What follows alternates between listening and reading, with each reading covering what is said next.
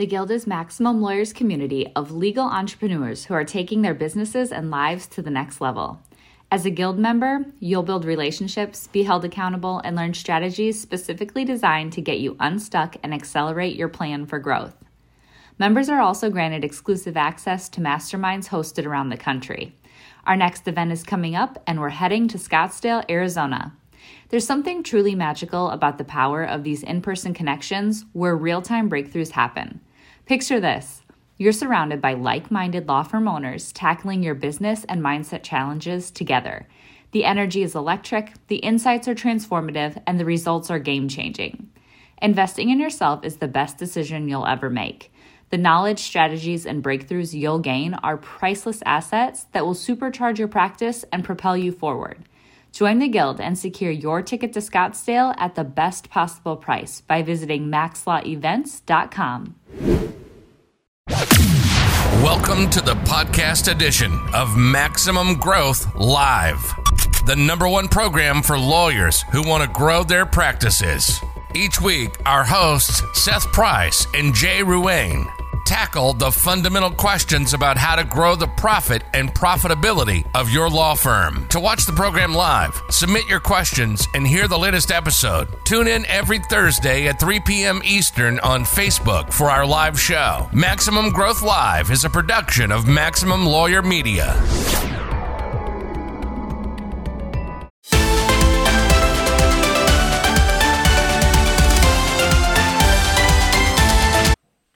Hello, hello, and welcome to another edition of Maximum Growth Live. I'm your host, Jay Ruane, CEO of FirmFlex Social Media Marketing for Lawyers, as well as Ruane Attorneys, a civil rights and criminal defense firm in Connecticut. And joining me, as always, down there in the sun. See, I'm I'm I'm stuck here in the winter wonderland of the Northeast. My leaf blower problem is now turned into a snow blower problem. But that guy down there, Seth, is hanging out. Uh, you're either in San Diego, Spokane, Syracuse. Uh, where are you? Where? Think of me as like Henry Hill. We just picked up, filled up the minivan, and don't know any of our neighbors. Nobody knows we're here. We're just sort of zooming from warmth so let me ask you henry hill's main complaint at the end was egg noodles and ketchup was the was, was pasta and sauce for you and your tribe it's bagels uh, how are the bagels down there you know, ironically i can't speak to bagels as much but deli this is like the mecca because new york has gotten crazy as you know new york good deli in new york crazy expensive south okay. florida is like this mecca of reasonably priced really good deli it's just dc's got nothing so uh, you know that that is the one thing. But yes, we don't have New York pizza or bagels. In fact, I just got a uh, Goldbelly delivery from Ess-a-Bagel, which I grew up across the street from in New York. Oh, so. very nice, very nice. Yeah, I'm actually thinking about giving Goldbelly out as a as a Christmas present because everyone's stuck at home. You can't really do experiences with people, but be, it's a cool thing that I can give uh, to my father as as here order something cool that you wouldn't otherwise be able to get now, uh, and, and, have a nice have a nice uh, a meal out of it. My, my my two cents is most of the Goldbelly experiences are such a premium that it's like if somebody knew what you paid for it, they'd be like, "Really?" Oh, absolutely. So, but, uh, I, I feel like the, the direct delivery from Katz is much better bang for your buck. Well, you can send a salami to your boy in the army. Exactly. I, I, gotta tell you, I gotta tell you, I, you know, and I know our, our viewers there probably don't want to hear this, but I have spent many, many, many drunken nights in Katz's wolfing down pastrami. Uh, it's really, um, I mean, because back then, you know, in my younger days, it was all the clubs around there, Arlene's Groceries, Mercury Lounge. Uh, you know, I was going to see live bands down there in my 20s and 30s, and I love spending time at Katz's. Uh, it's it is definitely the way to go. But okay, so it's Thursday. We got another show. Let's talk a few things, but I want to prep us for next Tuesday because, you know, our Tuesday shows are really getting interesting as we really sort of get down and deep into certain topics. And one of the topics I want to talk to you about next Tuesday, and so I want to tease it now uh, and get people interested in listening to that Tuesday show, is it's the end of the year, right? It's going to be, you know, December 20th uh, or, 19th uh, when we do that show, or 21st. I don't know the dates. I'm not good with calendars. And anyway, so on Tuesday, I want to talk a little bit about how do you wrap up your year. You know, it's it's so much easier for some companies to wrap up a year, and for us, you know, we have cases we open in December that will last till March or even longer. Um, you know, so it's it's there's no hard and fast. We stop selling at a certain point, uh, and so you're always sort of in this um, flow, uh, but you, you but you have to sort of memorialize it somehow. So I want to talk a little bit about ending the year and setting concrete goals that you can achieve uh, in the next year. Uh, we're already talking about our websites that we want to improve and that type of thing. So uh, be ready for that. But but do you have any tips that you can give or any ideas where it comes to wrapping up a year? Well, you know, I, I something that's a little outside the box. I mean, they're fundamentals, and, and we, we, will talk about that more in depth on Tuesday. But one of the things that I, it's from a sort of bigger picture point of view, and you alluded to it a little bit, is there are certain things that are always coming, particularly in the contingency fee space. You know, if somebody has trust in estates and you have like probate matters that haven't quite paid yet, but you've done, and there are all these different things, and how you look at things to get an accurate snapshot of where you are in health of firm. I think it's one of those things that you, unless you're looking at it from multiple different angles, you can make things seem better or worse depending on which of those angles you're looking at and that I, you know it's been a humbling year with COVID. There's stuff that I thought would be better that wasn't. There's stuff that I thought would be worse that was it was better than you know. So it, there's been a tale of multiple cities, and I feel that unless you have you know these different perspectives of how much cash is going into escrow for example in your world versus how much are you pulling out and because at the end of the day it's what do you what do you what have you taken out of escrow that you have earned is what you care about. At the same time the health of your firm is determined based on the stuff going in assuming that you're not giving tons of refunds. So there's that balancing act of how do you slice the information to get a clear and accurate picture of the health of the firm yeah, absolutely. And and by next Tuesday, we really will know where we stand with maybe another round of PPP. What you know, what the final bill's looking like coming out, uh, and I think that's going to be important because you know the interesting thing for some firms, you know, and if you have an LLC or a pass through organization, a lot of people sort of spend down in December uh, to you know to, to get money off the books. They'll prepay things and that type of thing. We, do we do that every year. Yeah, we, you know. Well, this year a lot of people don't have money to spend down, but then we, we, we don't need to. that's true. right. Right. So I mean, if you don't have the money to spend down, theoretically, that means that you're, you know, you're again and I think that this is the elephant in the room, which is not getting as much press as I would imagine, is the taxability of the PPP money, because that's going to be a big, big swing for people that they may not be counting on. Uh, you know, we talked a lot of, a little bit back, you know, in, in, in April, but but frankly, the idea that the intent of the law was that you would this would not be a taxable event, but as of right now it is and that's a big big swing for some people. Yeah i actually you know in my in my quarterlies i actually paid more this year thinking that i'm i'm, I'm either going to get a refund or I'm not going to get hit as hard uh, because of the way that the tax stuff was set out there. I, I just, you know, it's it's something to be concerned about because, you know, I guess theoretically you get on a payment plan with the IRS uh, and and deal with it then, but nobody wants well, to be but, in that situation. Right, obviously you don't want to be there, but I think that it is one of those things that conceptually you spent the money on payroll, which is normally a deductible expense, and all of a sudden again, it's the thankfully you'll have profit Let's right. say you would have broken even but for PPP, but that then becomes that delta that you receive becomes taxable income the way the law is right now. And I, I think that the, the, I am waiting for the, the small business outcry to come. Usually that's what pushes Congress. But at some point, maybe it's going to be closer to April, and people are like, oh my God, I have a massive bill that I don't have cash to pay. I, I think this is going to be, and look, the easy thing for Congress to always do is, you know, waive it, you know, or or, cha- or change it. And there's some people fighting even as it is, saying that this was the intent of the law and that the IRS should rule, should see it that way. Um, but right now, it is, I think, on the wrong side of the bubble, and that people are going to be pretty, uh, you know, it's going to be a big sting for a lot of people.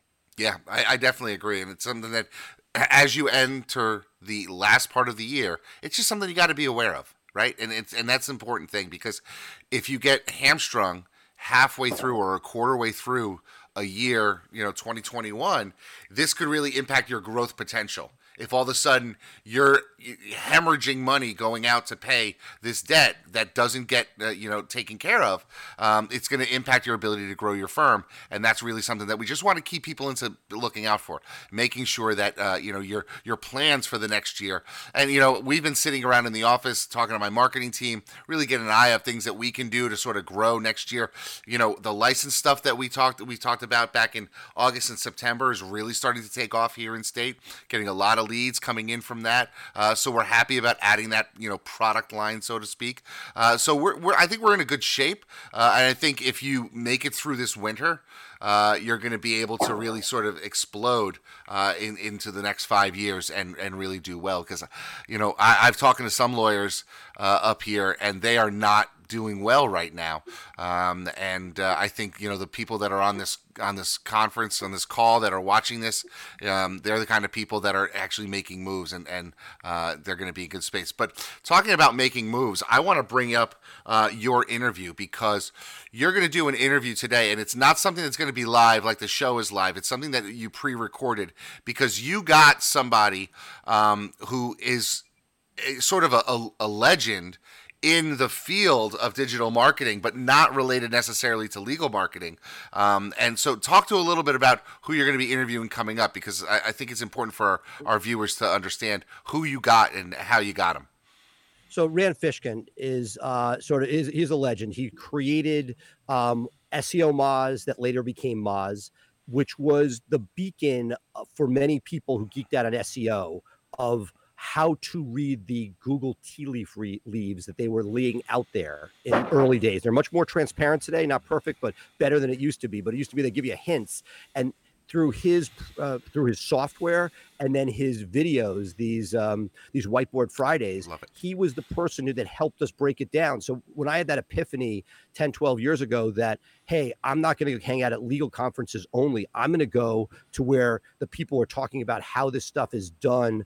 The inner workings flew out to vegas and started going to these seo conferences and met people like Rand, uh, and then basically use them as sort of that barometer of what what's where to spend your time. You know, you know, the time is a finite resource, and he was very valuable both through the software he had and through his his outward uh, through his videos of helping myself and others navigate what where to allocate resources, what made sense and what didn't. So this came from a, a cold email, and uh, just shows you that uh, the, the, the cold call still works. And uh, you know, I looked at my calendar one day, and th- there he was. So we, we got a, a great conversation, and I think the the you know the first part where we're geeking about geeking out about SEO and and how that's evolved is great, but the second half where we talk about and we talk about what happened to him. He took on um, he took on a venture partner, and it, it, was not as swimming as you would think for somebody who's a rock star in the industry that you assume would be retired on a beach right now.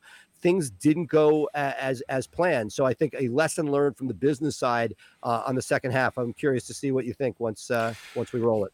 Yeah, yeah. So here's what we're gonna do, folks. We're gonna take a quick break. We're gonna, and when we come back, it'll be Seth's interview with Rand Fishkin. And I gotta tell you, uh, if you Google his name, uh, you're you're gonna. I mean, there's just tons of stuff about him. He's spoken on stages all across the world. If you want to really understand SEO, go back to his Whiteboard Friday stuff and just watch those videos. He actually inspired us at our firm years ago with the whiteboard stuff to do Whiteboard Friday types videos for our clientele to sort of explain things, you know, how DUIs get prosecuted, how the field sobriety stuff that I needed to explain to people. We actually started using that in house in our sales process back years ago when we were doing in-office consultations. Now everything's done over the phone. So it's really sort of uh, he was a trendsetter uh, and as an educator, and I think that's one of the things that's important is that he gave away a ton of knowledge. Man, he was just putting it out there, and his business was growing because of it. Uh, and so when you are the Johnny Appleseed, when you give away knowledge, uh, you can actually get so much more in return. So why don't we take a quick break? When we come back, we'll have Seth's interview with Rand. Uh, so stay tuned. It's a great interview, can't be missed. We'll be right back with the interview. The lawyers who will succeed in the next decade are the ones who are focusing on building their brands where people meet. And there is no place better to build your brand than on social media. With the FirmFlex DIY social media plan, hundreds of lawyers like you are using social media to build their brand and become the one lawyer in their community that people know, like, and trust. By spending even just five minutes a day on social media marketing, you can engage with hundreds or thousands of people in your local community who will need your services. By cultivating a network of followers, you build a book of business that you can market to the next decade and beyond. If you are looking for a solution to help you jumpstart your social media marketing, look no further than the DIY plan at getfirmflex.com. The DIY was created by a small firm lawyer for people just like you, helping you connect with local people online and build your brand and engage people in the topics they want to talk about, all for under $100 a month. To find out more, visit getfirmflex.com. In this world today, if you want to grow your business, you want to grow your firm, you want to take on more cases and make a bigger impact, you have to have a digital blueprint. Statistically, throughout the time that we've been working with Blue Shark Digital, our law firm, the Atlanta Divorce Law Group, grew over 1,400%.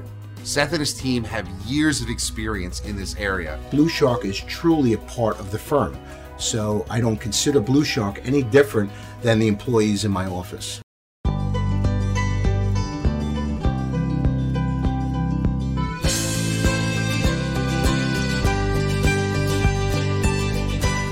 Welcome, welcome, everybody. We are honored and humbled to have Rand Fishkin here, an icon in the SEO space. Welcome, Rand.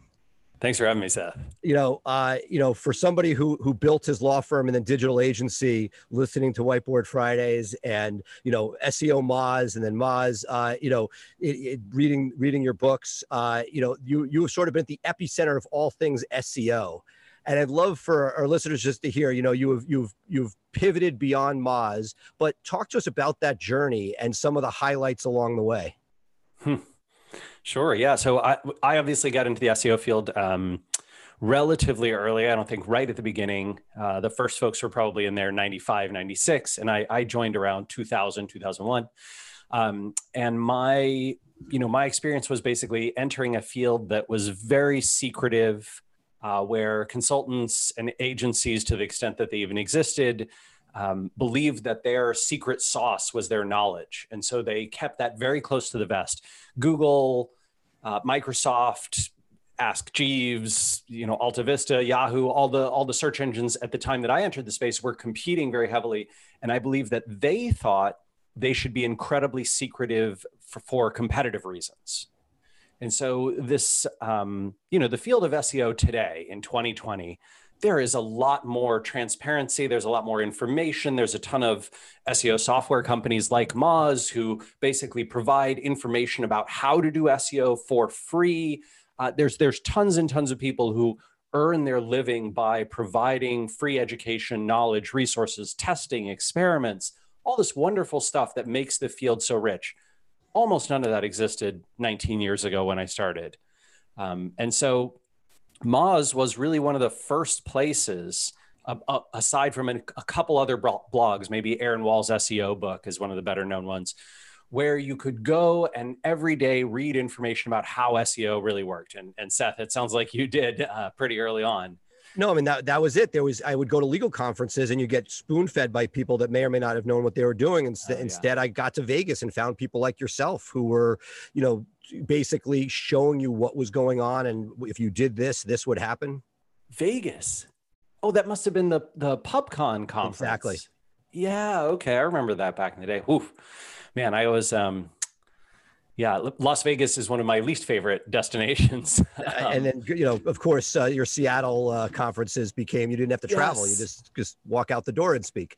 Yeah, yeah, yeah. Uh, Seattle um, is beautiful for about six days in the summer, and if you can time it just right, you can get a really lovely, uh, lovely event go. I, I, say that, but even today in December, we're having we're having a surprisingly beautiful early December. So that's awesome. Maybe I shouldn't complain. I'll bring back the rain. So, you know, you as as you built this and you started to basically help people understand what was going on, broke it down. And at the same time, one of the things that I, I know was going on is Google um, through Matt Cutts and through their their messaging would sort of give you droplets of information. And I felt that you were like one of the one voices of sanity because as an SEO or as a business owner, where you're trying to make decisions as to how to allocate resources, you very often are told one thing yeah. And whether or not that's in your best interest may or may not be the case. And love to just get your thoughts because that that cat and mouse game was one that I think really brought uh, SEO Moz back in the day to prominence in the sense that you were looking for direction and how to read the tea leaves that were being le- left out there. Yeah. So I think, look, early in my tenure, I felt that I felt that my ethics and um, business shared a lot of goals with Google's And so, you know, I, I had a, a reasonably close relationship with a lot of people at Google. Um, and I don't know about a lot, maybe, maybe a, a half a dozen, a dozen, something like that. But, um, you know, the, there was, uh, discussions about, you know, I, I, went to their campus and, and delivered some talks for them. And I, um, you know, occasionally would email with folks there and that sort of thing. I, I made Moz a place that was very back in the old days of SEO. You sort of had this uh, spectrum of white hat and black hat, which largely doesn't exist today all that much. But you know, in the early years of SEO, is very much you know manipulative links and manipulative tactics versus you know what were considered white hat tactics, sort of outreach and press and PR, almost all the things that fall into SEO today, doing technical things, markup things, creating good content, all that kind of stuff. Uh, and you know, basically my position was I wanted to encourage more of that good white hat stuff. I thought that was the way the industry should go. I felt that SEO, well, SEO at the time, I don't know if you remember Seth, but extremely disrespected. It was treated worse than any used car salesman. Uh, you know, if you talk to someone who worked in software engineering or web design and development or any other field of marketing, SEO was viewed as you know, not the Wild West, not the new kids, but the evil, dark, terrible people who manipulate and spam and hurt you. And to be fair, there was a large there, there, was, and to be fair, there was an entire half of the industry that that sure. was based on until Google shut it down. Yeah, I mean, I think that I think two things really happened, right? As businesses became more serious about SEO, as more of them started to invest, a lot of those tactics didn't work as well because you couldn't manipulate your way past the algorithmic signals of the the actually, you know, big brands who are willing to make the investment. So there was less opportunity, certainly. Google themselves got better and better over time. So did Bing at well, at the time MSN search, right? Uh, they got better and better at filtering out spam, at recognizing spam techniques and manipulation. But during this period, I, I, would say during that period, I was very much on Google's side. And then it, around, I don't know, 2009, 10, 11, 12, some, somewhere in there, I started noticing more and more that while the industry was maturing and getting better, and a lot of these uh, folks were upgrading their practices, tons of agencies like yourself, right, were coming along who were really helping people do this type of stuff Google continued to be somewhere between cagey and misleading along all these different vectors of information about how their search engine worked. And I, I found that very frustrating. You know, I thought as as you Google are making progress, the way to earn people's trust and respect is to be transparent, to be authentic, to tell not just the truth, but as much of the whole truth as you possibly can. And when you can't speak the whole truth, just say so right? It, in my opinion, it's totally fine to be a representative for Google and to be asked a question on stage or on Twitter or over email or whatever, whatever it is in some forum and to say, I'm sorry, we don't disclose that information. And they never say that. Instead, they come up with some malarkey bullcrap. And frankly, you know, because so many people in the search engine optimization world try to read the tea leaves, as you put it, there's just a huge industry of tens of thousands, if not hundreds of thousands of people who every little comment made by someone who works at Google is interpreted and interpreted and interpreted. And that that frustrates the hell out of me, especially when you see things like, you know, last summer, for example, uh, Congress um, uh, interviewed the, the, the tech CEOs, right? right? Sundar Pichai from Google, for, for example, was, you know, was he was giving testimony and as part of that testimony, David Cicilline, the senator from uh, Rhode Island, who I think is leading the, the committee on antitrust for the Senate, you know, he, he, he subpoenaed a bunch of information from Google. He said, "Hey, you need to provide all these documents, right?" So his his team does that, and sure enough, in the trove of documents, there's all this information, right? all these emails between executives at Google about how things are working, and you go and look at those, and th- there's just example after example. I sent a Twitter thread, I don't remember, sometime earlier this year about it. that was just like, oh, look at look at all these, you know, 15, 20 different examples. And I didn't even read through the documents all that carefully of things that were clearly in Google's internal documents that conflicted with things that they said publicly. And that's so, sort of that's where I was coming. My next set of questions for you is exactly that. What were some of those ones when you reflect back? Because that was always the the pull and tug between what you're being told and they're sort of manipulating an industry versus your look. You had better access than just about anybody. Were there times where you were like, "Hey, this is nonsense," but if they're saying it, I have to give it some credence? Um, let's see. I, I would say when I thought something was nonsense I would try to do what I thought a, a good journalist should do, right? Which is essentially do some investigation work, talk to some people in the field, run experiments of my own if I possibly could, and then share here's what Google says, and here's what appears to be the case, right? And if what Google's saying is true, it's possible that we still got these results through some other way, and maybe here's how, but it doesn't seem likely, right? And so, you know, and then, and then uh, in a lot of these cases, it would be years before you could truly prove that what Google said about whatever, you know, oh, well, we don't count no follow links or something. And then you're like, hey, you have been counting no follow links. You, you know, from certain places in certain ways, not as much as follow like blah, blah, blah, whatever, right? Or, uh, oh, no, we don't look at any uh, user and usage data in calculate. That's what your whole machine learning algorithm is based on. You lying liars. You know, it's it it gets pretty frustrating to see example after example of that. It gets especially frustrating, in my opinion, Seth. And look, I, we mentioned at the at the start of this, I'm a couple years out from the SEO field, so a lot of my complaints are sort of that leftover, you know, anger at the at the systems and structures, and especially at Google, who's become one of, if not the most powerful company on earth, and they are still playing these silly games which hurt primarily hurt small and medium businesses.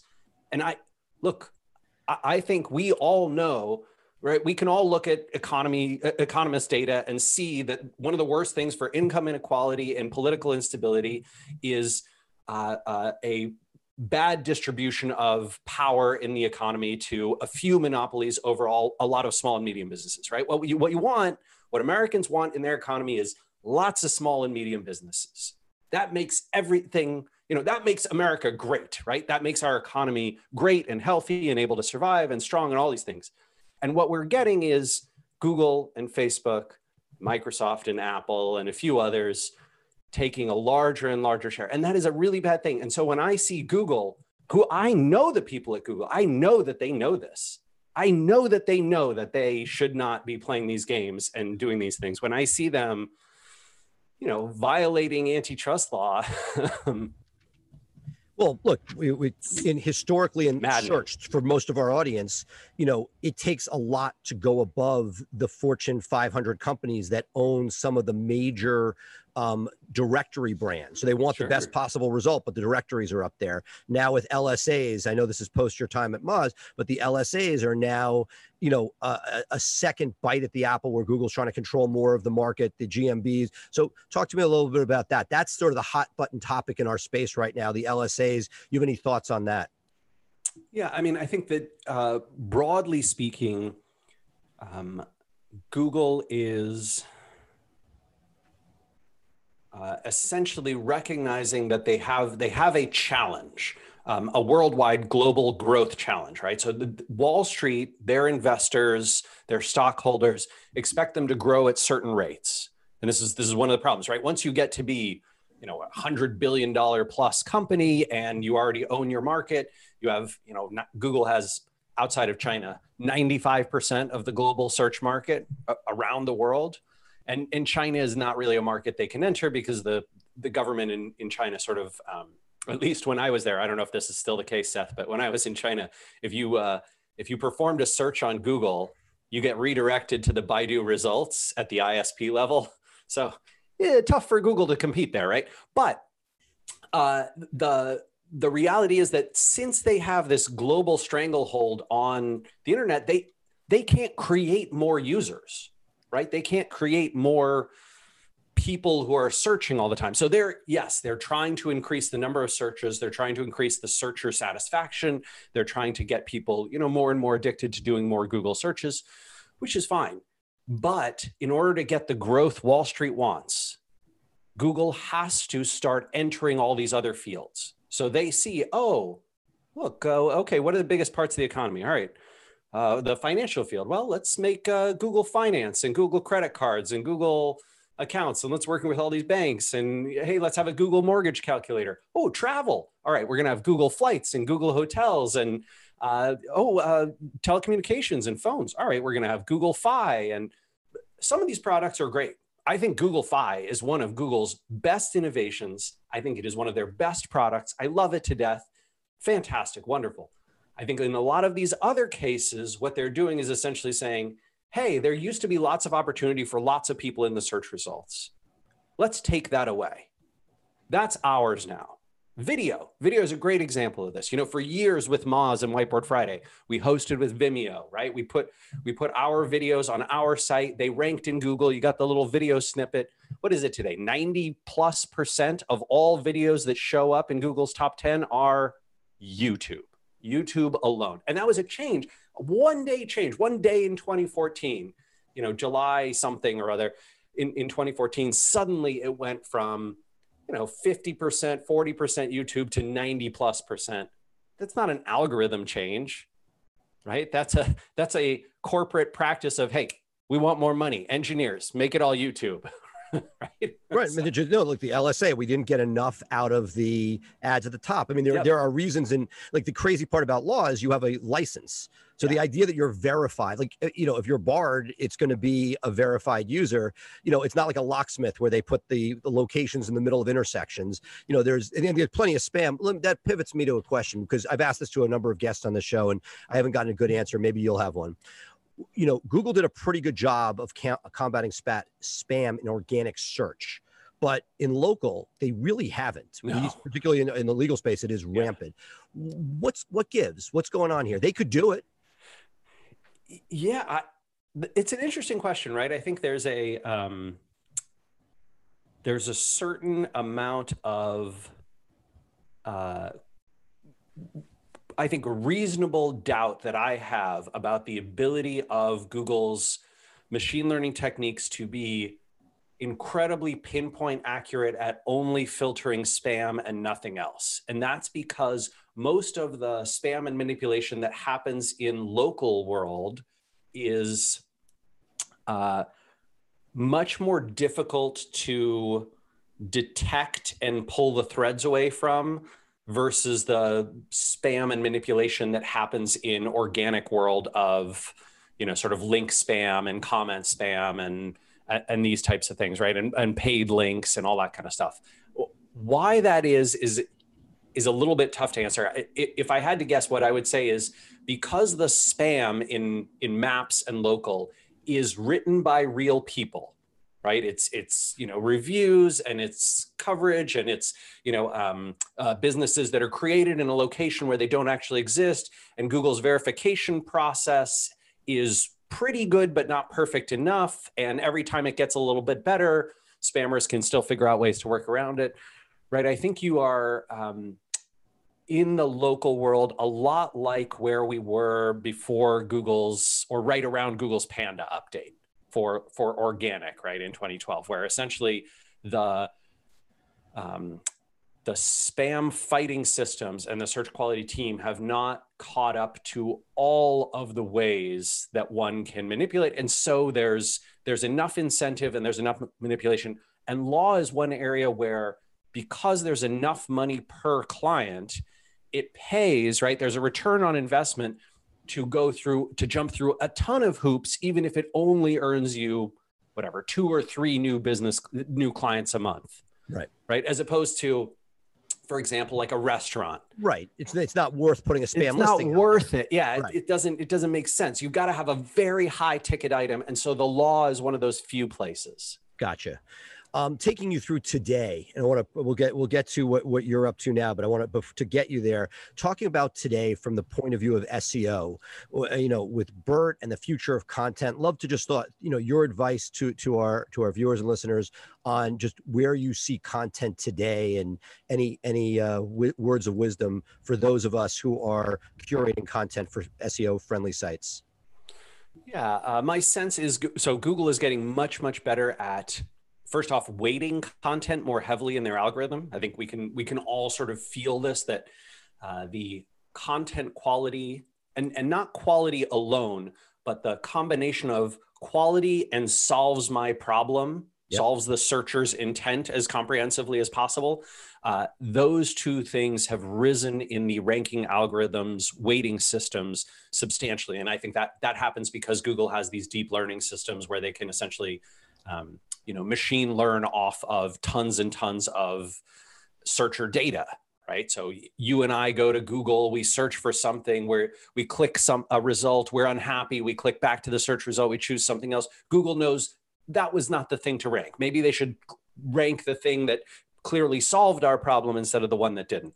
And and over time right they get billions and billions of these data points every day.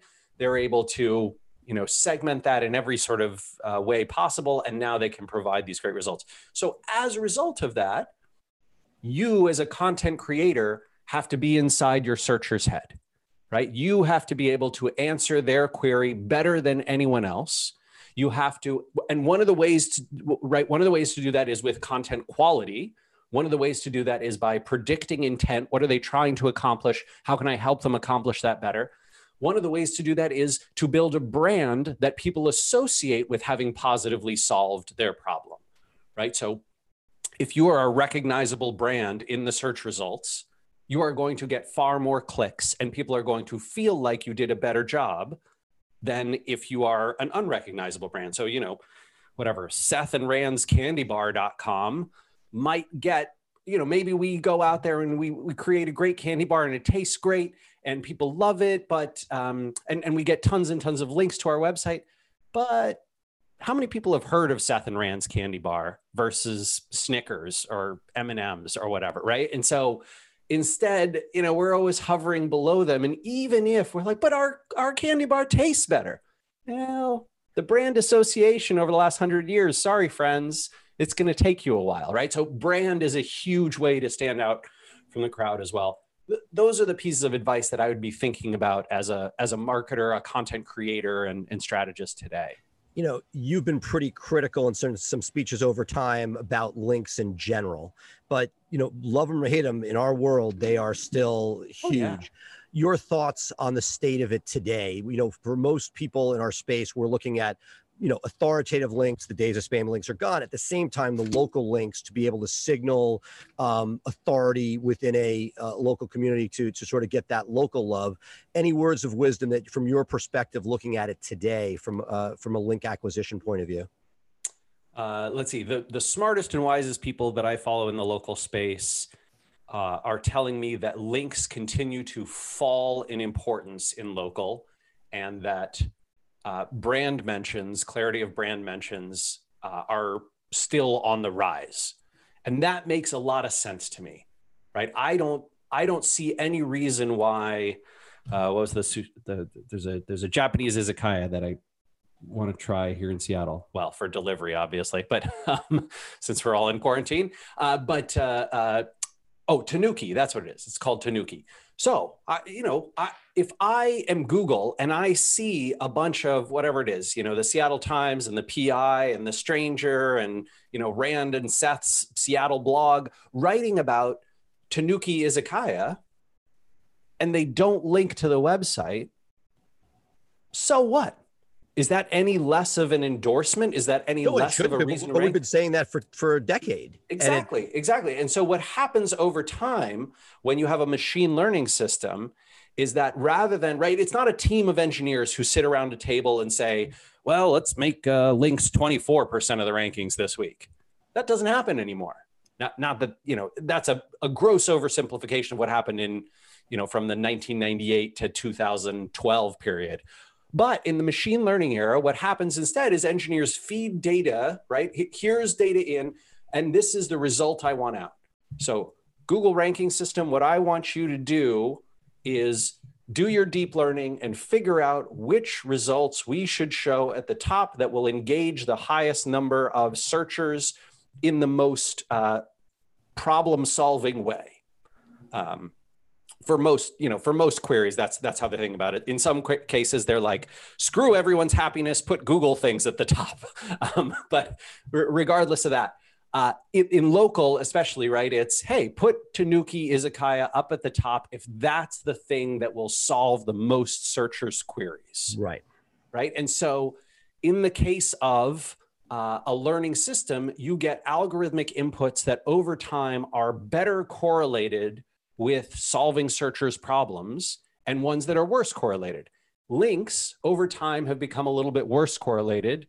Brand mentions, especially from what I'd call sort of you know reputable news and media and listing sources, uh, and Google gets better and better at figuring out which ones are reputable and not. That really means something. You get written up in Eater, you get written up in Bon Appetit. The New York Times food section says this is Seattle's new hot place you start to rise and and a lot of us can see this right if you follow for example you know food world very closely uh, i've done this in like portland oregon and suddenly there's some hot you know hot new restaurant you know new celebrity chef or, or whatever it is right like making something and the new york times writes about them and then a bunch of places in portland write about them there's not a lot of link activity but suddenly lots more people are searching for that restaurant. the direct the direct traffic coming through. The direct traffic is coming in, the branded search is coming in, the the mentions are coming in and all of those signals tell Google that that's the one. When someone searches for uh, steak restaurant Portland, we should put you know ox up there. And, and not surprising we're seeing that in the legal space. The, the recent updates what we've seen is people who have a tv presence will end up with a bump. That's that happened on the last one, which would fit to this. Um, at the same time, for some of the micro terms, and that's one of those areas. If you go back to the spammier days, the anchor text, you know, one of those things that many of us went comp- as clean as we could be to make sure we didn't get near the bad world. But some of this stuff still is working, oh, yeah. and it's one of those balancing tests where you want to do right by your client and you want to make sure that you're getting them every possible advantage without going over the line because th- there's a certain amount that you're not going to be in Bon Appetit every day. And so, well, and this is, you know, I think this is the question, right? For a lot of digital agencies and in house marketers and, and firms broadly, they have to think about it from a strategy perspective, right? So you play, you can play it both ways. You can play the, hey, let's go right up to the line, but not walk over it on links and anchor text and all that. And simultaneously, let's do a bunch of digital PR. Let's have a reason why all the podcasts want me to be a guest on there. Let's do some pro bono legal work that'll get us a ton of coverage, right, in the right press and publication. Hey, no one is talking about this particular area of the law. How do we make that sexy and interesting to people who would write about that on the web and talk about it and share it? Uh, okay, I got it. We are going to, whatever, make this an, a, a political you know talking point so that all the press that's covering the politics world which is obsessed right they're going to start mentioning us right? We're going to put out a report that blah blah blah. We have a new white paper. We did some research. We're going to contract with a you know statistician blah blah blah blah blah. Whatever it is you can play both of those Right. And I, I, just smile because it's like that's SEO. It's not surprising that the wizard of SEO is. is well, and look, I, my, you know, my, my stepping back from the field means that I see it from a, a broader perspective these right. days, right? SEO, SEO can still drive great traffic, right? Tons of people are still using Google. Is it the only place that you should be getting your traffic? Should absolutely you be putting not. all of your eggs in that one basket? I don't think so. No, absolutely. I don't not. think that's a good, I don't think that's a safe way to play anymore. I think you know 10 years ago you could put all your eggs in the seo basket and probably be totally fine because google didn't look outside of their little world for that many signals. Nowadays the better you do in social media and digital pr and email marketing and content marketing and podcast marketing and, and video marketing and all these other places right? All these other spaces the more google wants to rank you as well. And so you could be doing all the seo things right and one of your competitors is sort of not paying that much attention, but they're doing a lot of digital PR and they win. And you go, wait a minute, they're not doing the SEO stuff. Sorry, they're winning because Google wants to pay attention to a lot of stuff that is not what we consider classic SEO. Right. Well, along those lines and you talk about this sort of combines the the different elements you talked about what do you see the search results looking like in the future? Do you have any thoughts on? We've seen the LSAs layered in, but where you know you're talking about don't put all your eggs in the SEO basket. Where where do you see this going? Um, so I think Google has very clearly signaled that they they want to solve searchers' problems as quickly as possible uh, with data that they show that does not necessarily lead to a click. Um, and so I think what you're going to see, right, what, what Google's trying to play, they're, they're kind of on the knife edge of this right now.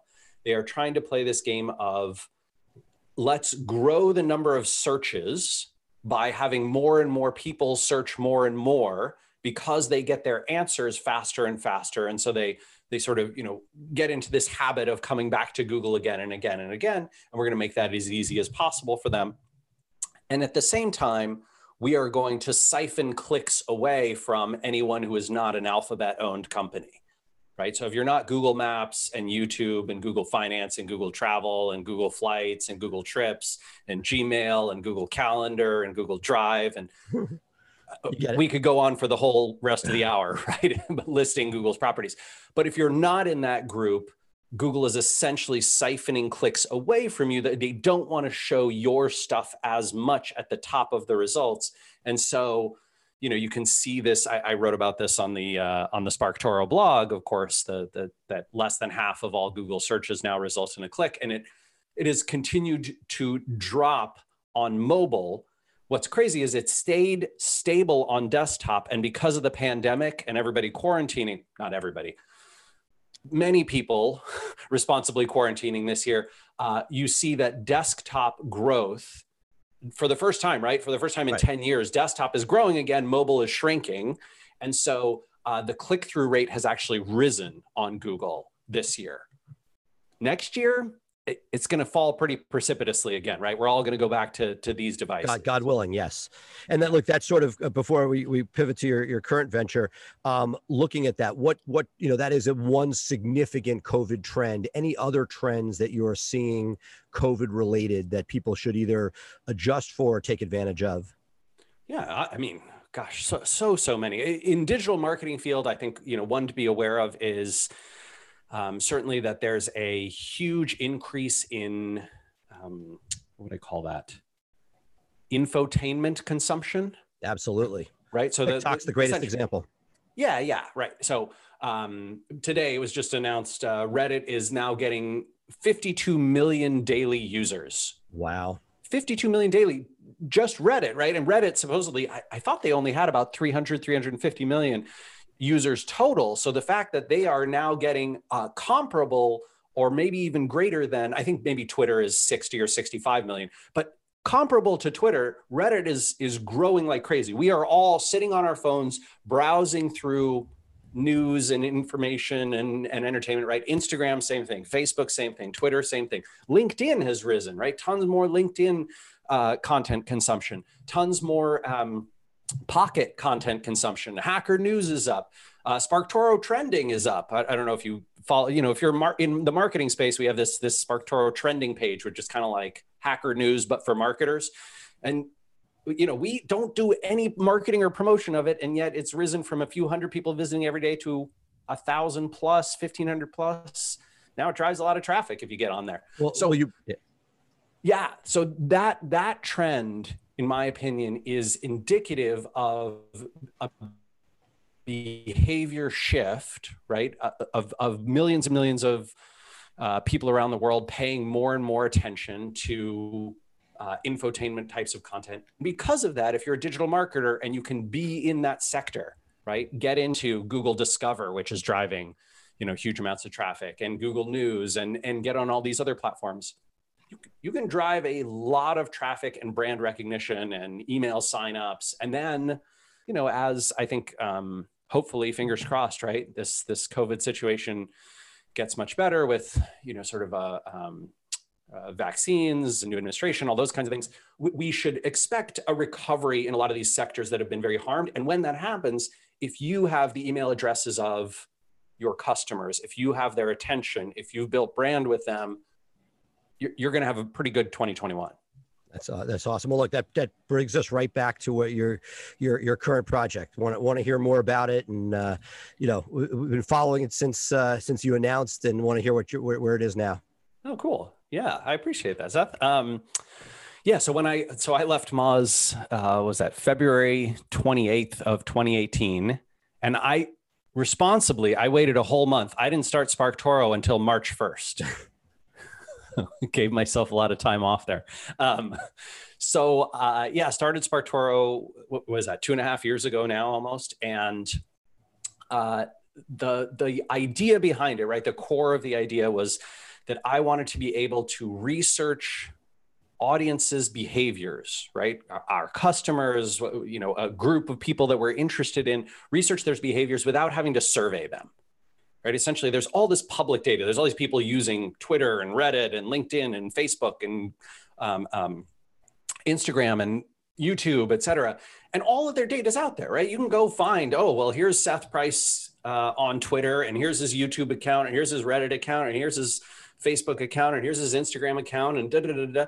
And he's got his bio in there and his job title and all the places that he's worked and he's got you know his interests and he's following all these sources. And you can you can go do that right if you want to learn more about you or me all our public data is out there right you just go go go wild but doing that at scale is pretty ridiculous. So we we saw in the early days of SparkToro, we saw some genius marketing firms and, and in-house marketing companies specifically. And what they did is they got an, a list of all their customers' emails, right? And they took those emails, uploaded them to Clearbit or FullContact, got a list of all their the social accounts of all their customers, and then built crawlers to go crawl that information, extract it, and put it into a giant database, and then you know, munge it and send their marketers data like, okay, our customers follow these Facebook pages, these Twitter accounts, these LinkedIn, these people on LinkedIn, this on Instagram. Here's the websites they share. Here's the podcasts they listen to.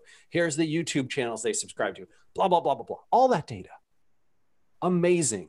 You know how much work that is? That's like, you know, you take two or three engineers out of your engineering team and you take a marketer and you take a product person and a growth team and you put them all together and you're like, okay, you have six months to go get me the answers to this. When Casey and I went, well, that's dumb. We should just build that for the whole internet.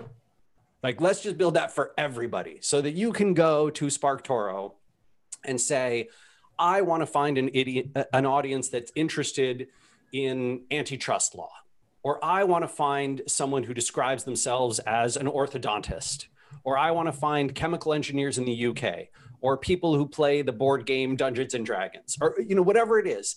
And I want to learn about what they pay attention to so that I can go do marketing to them in all those places and build my brand with them. And that's what SparkToro is. It's it's a super simple search, right? You go there and you say, you know there's a there's a few different drop downs but you could say oh my audience uses the hashtag clean energy and you can find what media they read and what YouTube channels they subscribe to and which podcasts they listen to.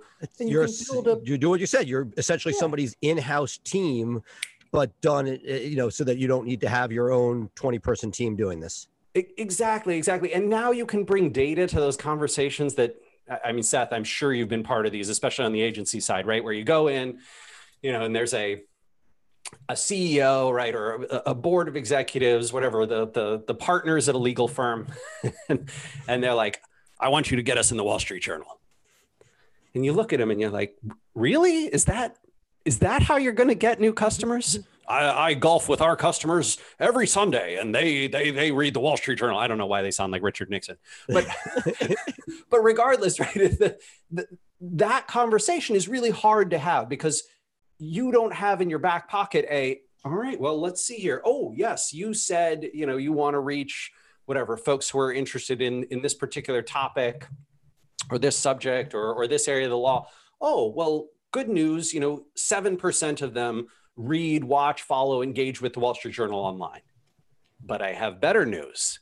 This niche publication over here, 28% of them engage with that. Do you think we should put four times the effort into that one, maybe? That's awesome. And m- much more likelihood of happening. You know, mm-hmm. you, you can probably buy your way into that one, whereas, you know, you would have to network for years to get the other one. That's exactly right. You know, the PR game to play to get in the Wall Street Journal incredibly uphill one of the things that, versus you know find a podcast right? You find a podcast that resonates with with an audience. Uh, amazing right, right. Uh, you pitch to well, a guest you pitch to sponsor you you get an introduction right? You network your way in. So much easier, such a and such a more uh, affinity likely audience for the kind of marketing you want to do. That's that's awesome. You know, look, and it brings it back. You're saying, hey, there's traffic outside of search. You're saying, you know, figure out those places. That that's yeah, awesome. Right. And and when you figure out those places, the awesome thing is being a guest on that podcast or sponsoring it.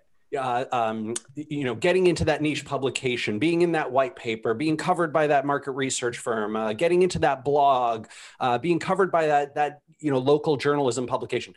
Those things don't just drive direct traffic and branded search, which are great on their own. They also boost your Google rankings. Some of them, many of them will link to you. You'll get a link.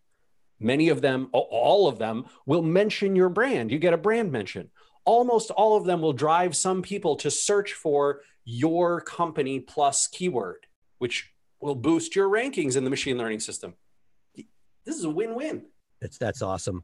Uh, let me take you back because when you did when you built Moz, you started off and you know you started off one day said I'm doing this, and you you produce great content, but as you did it, you built you not like to the face you were one guy out there doing a whiteboard, but you at the same time built a team, built software, created all this different stuff.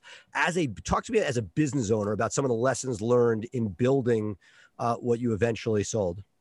Yeah. Uh, so sad news is I, we did not sell it. Um, so I, I still own uh, 17, 18% of, of, of Moz's uh, outstanding shares. But um, hopefully someday, fingers crossed, knock on wood, there'll be some sort of an exit there. But Moz is one of those frustrating, sort of stuck in the middle venture backed stories, right? So we, because we raised venture capital, which is a very particular asset class, um, until there's a you know sale for a very large number or it manages to get growth up enough to go public or something like that all that capital all that stock is is illiquid right? So i i personally have i don't know maybe $500000 in savings and you know a decent income from sparktoro uh, I, I think i'm probably in the top 20%, 25% of American earners, but not, you know, not top 10% or five or one, um, which I'm very grateful for. Like, I don't, you know, I don't begrudge anything.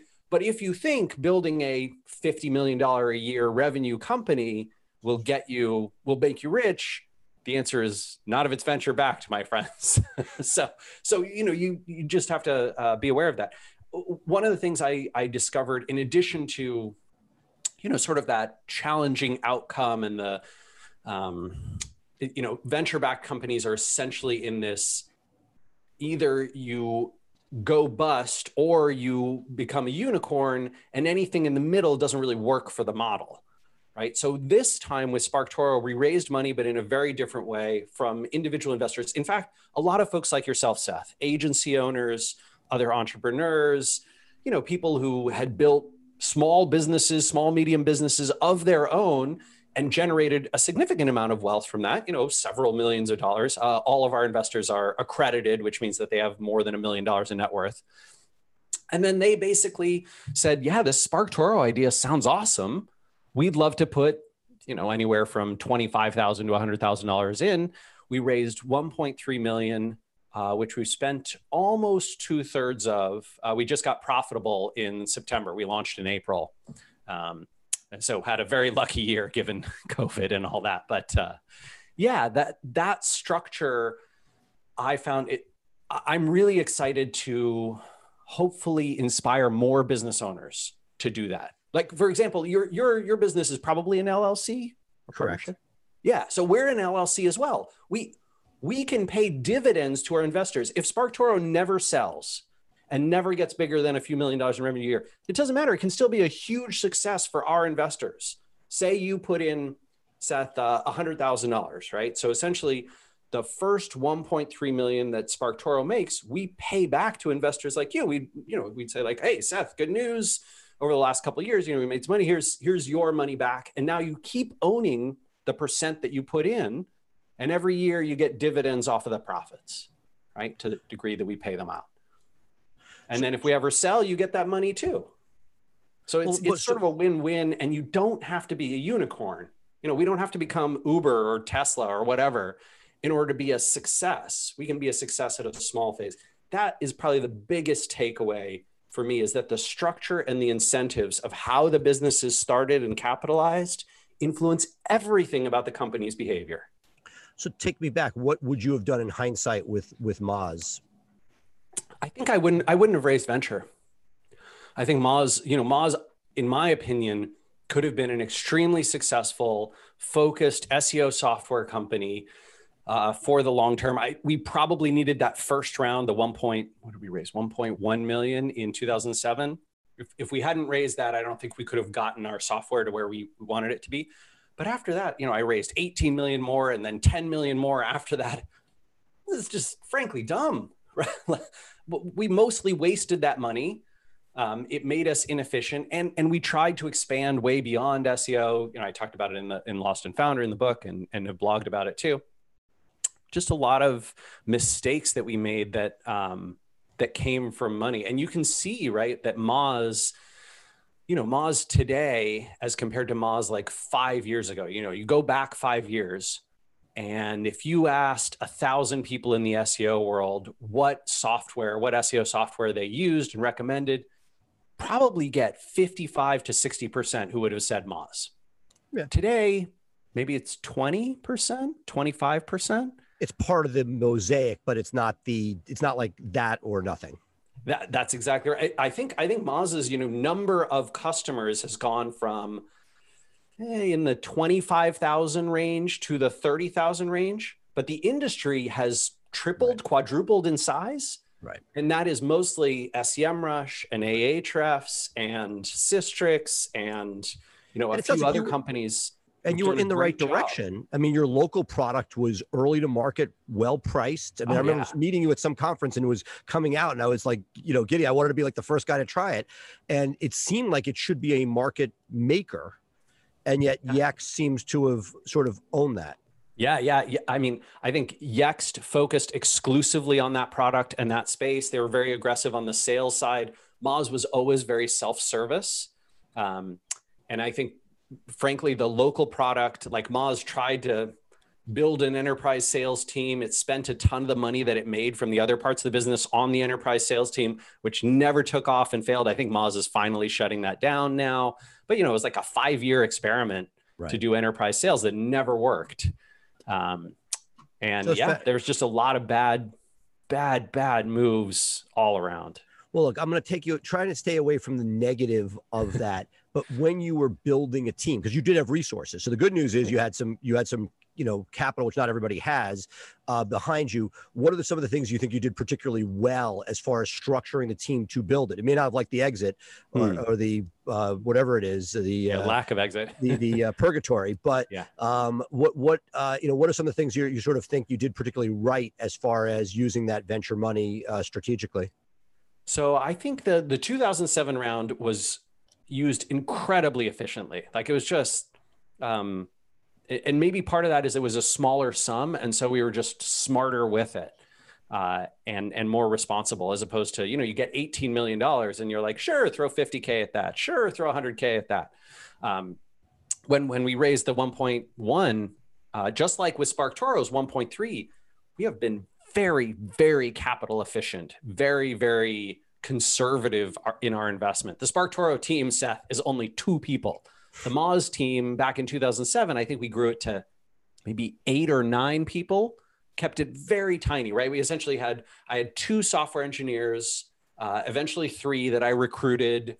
They were, um, two of them were, were friends of my wife's who she trusted and she has a better read for people than than I do by, by a long shot, especially when we were younger.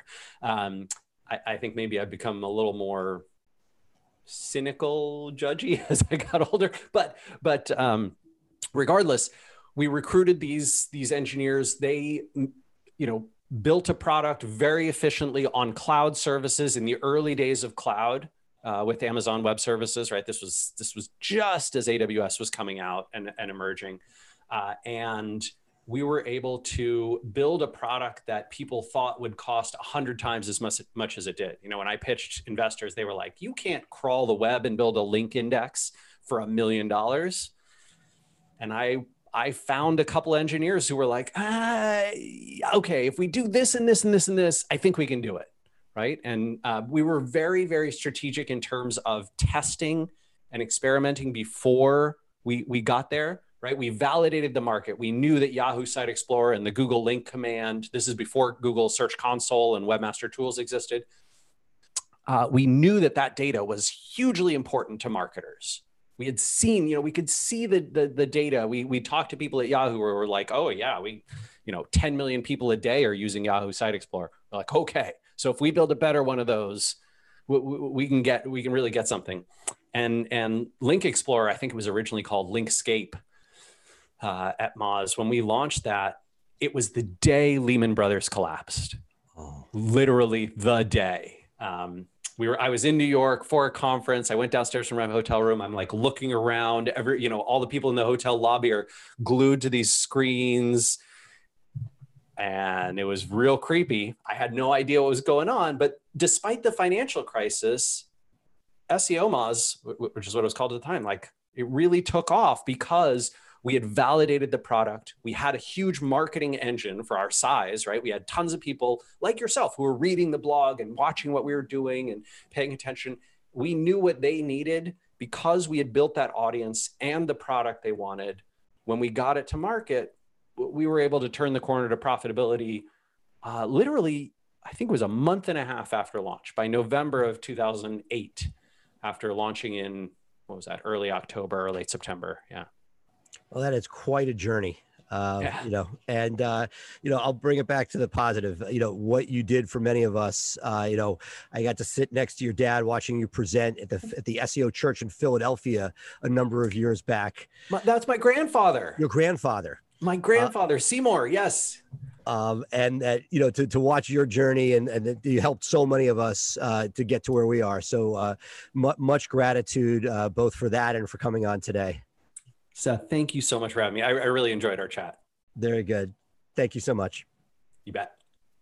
Hey, it's Becca here. I'm sure you've heard Jim and Tyson mention the Guild on the podcast and in the Facebook group. The Guild is this perfect mix of a community, group coaching, and a mastermind. Guild members get so many benefits, including weekly live events and discounts to all Maximum Lawyer events. Head over to MaximumLawyer.com forward slash the Guild to check out all the benefits and watch a few testimonials from current members. So head to MaximumLawyer.com and click on the Guild page to join us. Now, let's get back to the episode. Hi, I'm Jay Ruane, one of the founders of FirmFlex and a practicing attorney for over 20 years. Anyone who knows me knows how my firm runs on the systems we create, and it has allowed us to flourish, even in tough times. I spent years and hundreds of thousands of dollars until I finally figured out a way to engage my audience and drive top of mind awareness with social media. And what did I do once I figured it all out? I built a system for it, and now you can put that system to work for you. You see, we took the hard part, creating the content and finding the images, and made it foolproof. Every day, you will have curated social media topics to post designed to make your firm constantly remind your audience about your firm what you do, and how you can help. And the best part, you don't even need to hire a dedicated social media person to do this for you. In fact, you don't even need to hire anyone new. We designed the system to make it easy for you to delegate to your receptionist, assistant, or paralegal and have them execute solid social media for you in just five minutes a day. It's like having a content writer, researcher, and graphics designer at a fraction of the price it would cost to hire in house. Sign up today for the Social Super System and start building your brand where your clients already are on social media.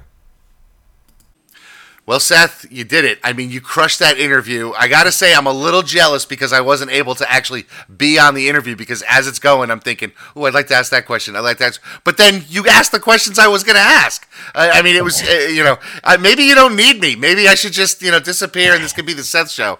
But I got to tell you, man, what were your big takeaways uh, from your conversation with Rand?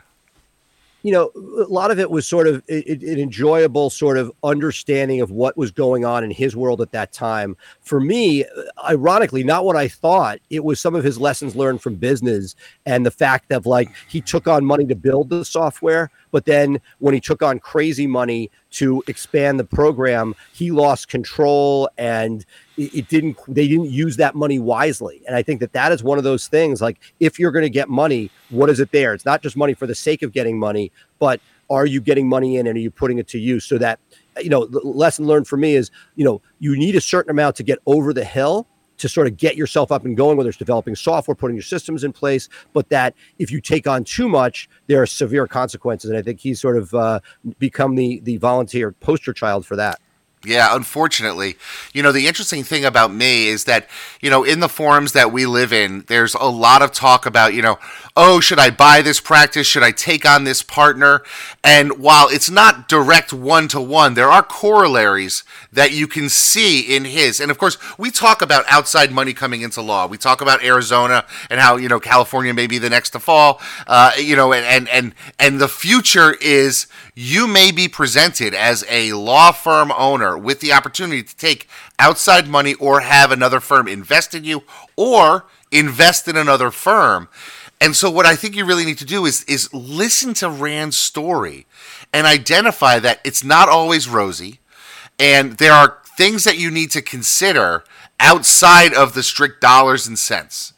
And if you're able to do that, then you can make educated moves. You can make moves that put you in a position to excel in the future. But I feel bad. I mean, I'm, I'm listening to this guy's story as a rock star, and I and I'm like, wow, I feel bad for that guy. And, uh, you know, he has a good life. But yeah, yeah. I, and, and, and, and, his, and his next venture will crush it, and he'll be fine. Yeah. So I, I, I have no doubt that he will navigate. It sounds like he is well on his way to a to another, uh, you know, double or triple, if not more. Um, so you know it, it, he clearly has a great head on his shoulders, an innovative thought leader, and will will be fine. But uh, it is shocking that somebody who produced this much value for so many people is is sort of in the is is not excelled the way you would assume. Yeah, you know it's interesting. You know it, it it's what. What is interesting to me about lawyers who grow their law firms is that so often that first job that you get out of law school kind of defines the rest of your career. And we see it. We see lawyers who are like, well, I got a job doing this. And so now that's the kind of lawyer I am for the next 50 years until I retire uh, to Del Boca Vista, right? Uh, and then you see guys like Larry Kim with his WordStream, which is all pay per click advertising, and now he's doing messenger bots. Uh, and you see Rand with Moz, which is SEO, and now you know you you start to see situations that we do have long lives, and it may be that you want to offload your existing law firm and all of its systems and everything to start something totally new, and that's okay. And that's sort of frightening from a lawyer's perspective because you know you you, you, you keep the steady path right? As a lawyer we're trained. Keep the steady path. Don't try don't take chances that type of thing. But it's sort of inspiring that you know your story's never over. You can keep writing it. You know you can start a new chapter. And maybe that new chapter involves walking away from something that you've built. And it actually it's given me some pause. You know i, I love my firm but maybe the best thing for me to do is plan to ex- exit, you know, in two years and start at 50 with something totally new. I don't know. I don't know. But as we end the year, it's, you know, I'm going to have some more time to think about these things, and that's a good thing. That's not a bad thing.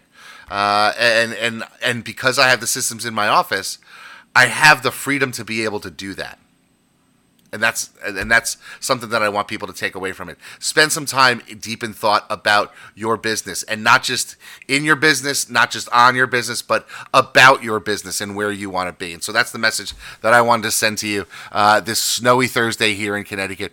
But Seth, I think that's going to wrap up our show for today. Sound good? Sounds great. All right, so as we stand right now, we are still going to be live next Tuesday where we're going to talk about some more things as we end the year. So please join us next Tuesday on another edition of Maximum Growth Live. I am your host, Jay Ruane. He is Seth Price. Seth does SEO for law firms as well as runs one of the top law firms here on the East Coast. And I do social media marketing for lawyers uh, as well as run my law firm. And we are always available through the Maximum Lawyer podcast, through our own podcast. This show uh, and all the shows that are part of Maximum Lawyer Media are a great opportunity for you to focus on your practice and do great things and really take yourself to the next level. So, with that, Seth, I will say goodbye. Enjoy that warm weather. I have to go shovel. I've got uh, 12 or so inches of snow. I've been holding off for doing it all day. I let the kids get out there, but now, before it gets too dark, I'm going to go out and do my shoveling uh, now that the snow has stopped. So, wish me luck. I hope I don't turn into God, a snowman. Godspeed. As you walk around in shorts and a t shirt, uh, I'm sure you're very jealous that I'm going to be doing some shoveling for the next couple of hours. So, have a great day, folks. We'll see you soon. We'll see you on Tuesday. Bye for now. I'm Jay. He's Seth. Have a great weekend. Thank you for listening to Maximum Growth Live.